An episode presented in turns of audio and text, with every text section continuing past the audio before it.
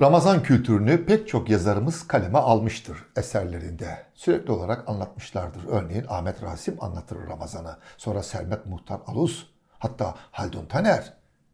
Peki, İstanbul'a gelen yabancı yazarlar, gezginler acaba Ramazan hakkında neler söylediler?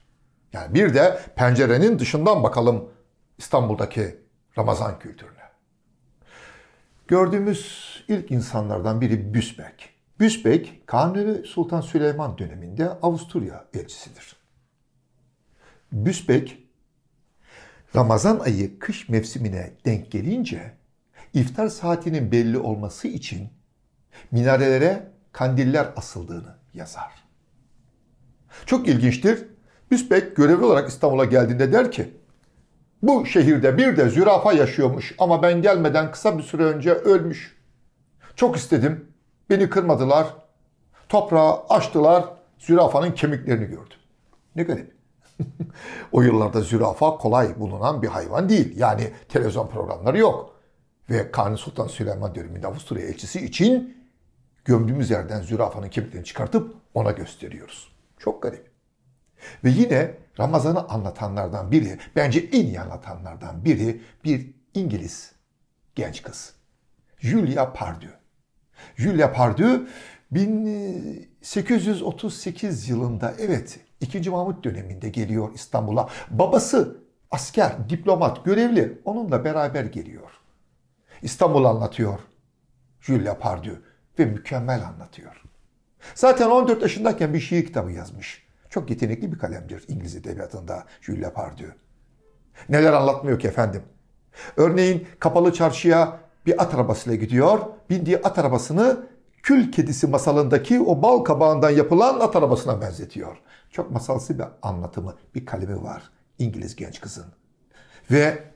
Ve gelin alayına denk geliyor. 2. Mahmut'un kızı Mihrimah Sultan evleniyor. Ve bütün çeyizi herkese gösteriliyor. Julia Pardoe de görüyor. O çeyizde, gelin alayında Mihrimah Sultan'ın terliklerini yine Kül Kedisi'nin terliklerine benzetiyor. Kül Kedisi'nin sonu mutlu bitiyor. Masalın sonunda Kül Kedisi prensle birlikte oluyor. 2. Mahmut son derece narin, ince olan kızı Mihrimah Sultan'ı 24 yaşında evlendiriyor.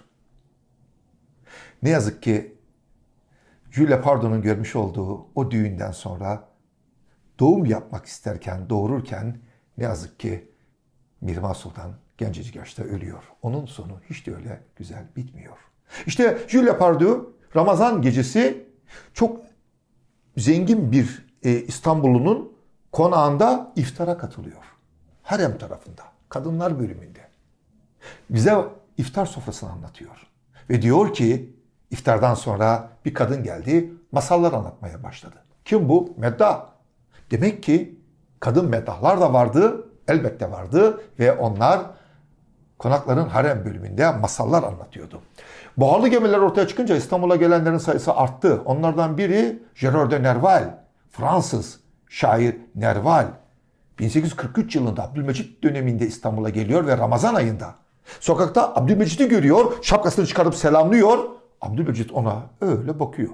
Diyor ki Nerval, sonradan öğrenecektim, padişah selamlanmazmış. Ve Nerval Ramazan ayında Hacıvat ve Karagöz seyrediyor. Çok enteresan. Bütün Hacıvat ve Karagöz oyununu olduğu gibi kitabına naklediyor. Arkadaşı çeviriyor ona ve Karagöz oyununu olduğu gibi yazıp anlatıyor. İstanbul'a gelenlerden biri yine İtalyan yazar. Çocuk Kalbinin yazarı Edmondo de Amicis. Onun 1874 yılında çıkan kitabında yine Ramazan vardır. Ramazan'a denk geliyor Amicis'te ve Ramazan'ı bize kayıkçılar anlatıyor. İstanbul'un ünlü kayıkçıları. Diyor ki Edmondo de Amicis, Galata Köprüsü'ndedir. Vakit akşam, Haliç'e bakıyorum 1000 tane kayıkçı. Hepsi duruyor, ellerinde ekmek bekliyorlar. 1000 tane kayıkçı, ellerinde ekmek. Akşam ezanı okunuyor, oruçlarını açmak için hep beraber aynı anda 32.000 diş ekmeği ısırıyor. Gerçekten de düşünsenize. Yani tam böyle bir sinema sahnesi değil mi? Haliç'te 1000 tane kayıkçı ellerinde ekmek ve aynı anda ekmek yiyorlar. İstanbul'a gelen gezginler arasında bizi en çok seven biri vardır. Ve o da bir kayıkçıyla anlatır bizi bütün dünyaya. Der ki, İstanbul'da bir kayığa bindim. Adam zar zor güç koşullarda akıntıya karşı kürek çekti. Beni bir yakadan öteki yakaya geçirdi. Kendisine fazlasıyla para verdim ama o avucuma baktı, hakkı olanı aldı ve ötesini bana geri uzattı. Hayır dedim, kalsın. Olmaz dedi kayıkçı. Benim hakkım bu kadar. Ve diyor ki o yazar, Türkler kadar dürüst, sözüne güvenilir. Başka bir millet göremezsiniz. Bizi çok seviyor. Kayıkçımızla çalışan, ekmeğini dürüstlükle kazanan insanları görerek bunu söylüyor. Danimarkalı ünlü yazar Hans Christian Andersen. Ve ne garip, ne düşündürücü. İstanbul'da Andersen'in bir heykeli yok.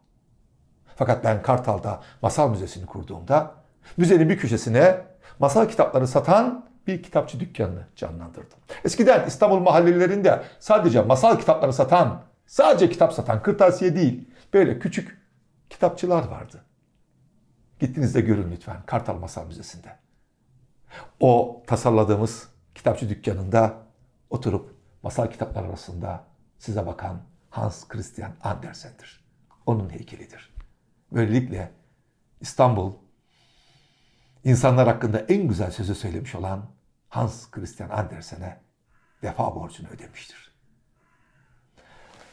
Geldik bir Mahya Işıkları'nın daha sonuna. Yarın yeniden birlikte olalım. Sürçülisan ettiysem affola.